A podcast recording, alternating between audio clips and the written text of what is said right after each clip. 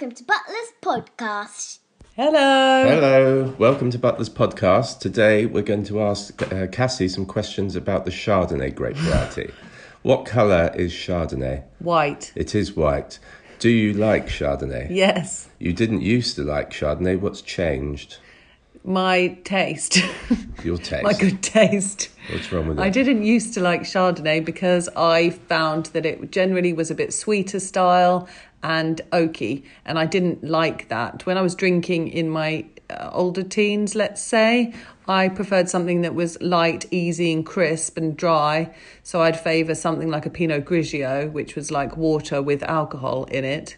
Okay, your late teens were about 2015 or something. Really? but there was a Baby period, face. There was a period of time where Chardonnay uh, wines, particularly maybe from Australia, became quite oaky and buttery, and felt that they weren't sweet, but they did feel like they had this sort of um, cloying nature to them, didn't they? Yes. And uh, that I think that's what put people off. And restricts you to one bottle.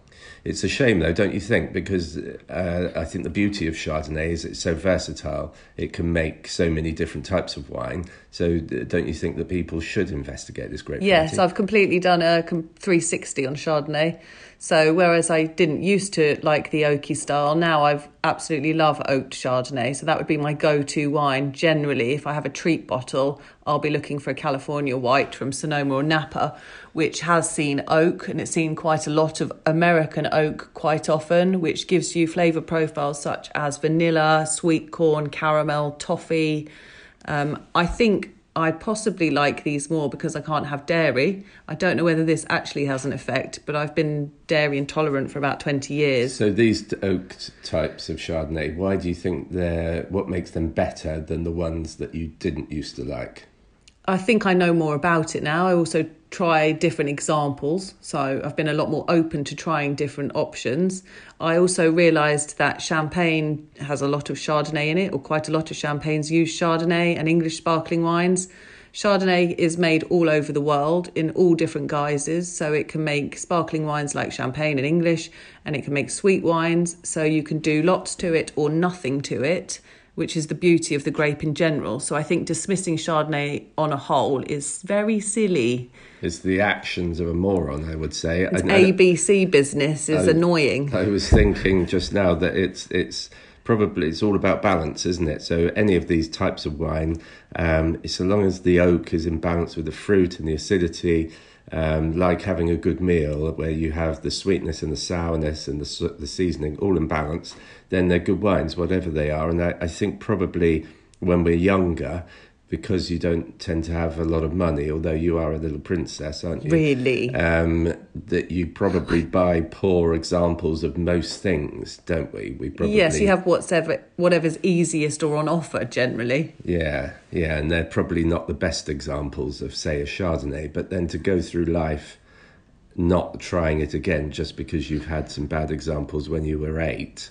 Yes, and we do say this quite stupid. I often as well that people, we do have customers or friends who like Chablis, for example, Mm-hmm. and they like champagne, but they will tell us as well that they don't like Chardonnay. Well, Mm. f- we know that Ch- Chablis has to be made from 100% Chardonnay.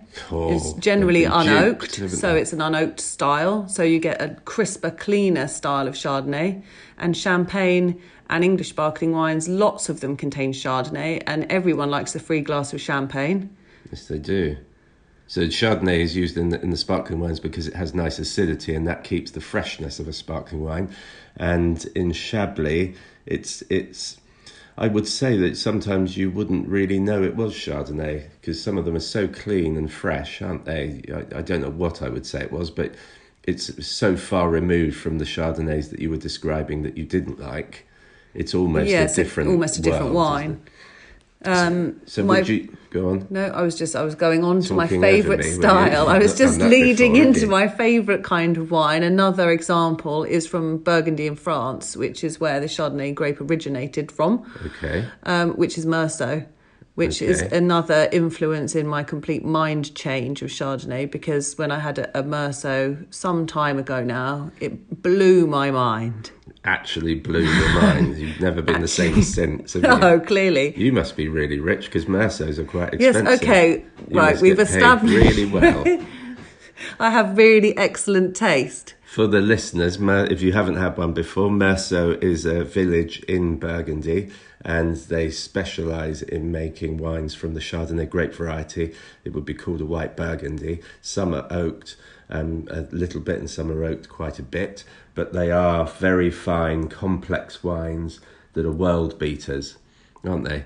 Yes, They're- they're- and they're very hard to beat. I would say if I was if I was asked for a treat bottle um, recommendation, I would always go Meursault yeah, I or, or good- California. to be fair, because I do love those wines. There's some amazing producers as well in both France and California. So, to surmise what we're saying here, I think what you're saying is that there are lots of different types of Chardonnay. So, don't just Don't dismiss it. no, and you're encouraging people to reinvestigate the Definitely reinvestigate. and what do you think they should start with? Maybe a Chablis? Do you think?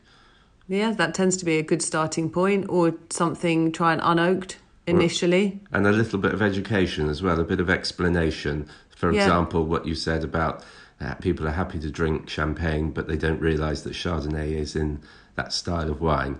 I think explaining these things maybe helps to open people's horizons a little bit. Yes, so if you don't know about Chardonnay and you'd like to know some more, buy one or come and speak to us. Meanwhile, let's go and open some Meursault. Woo! Woo woo! Right, that's it. We're off.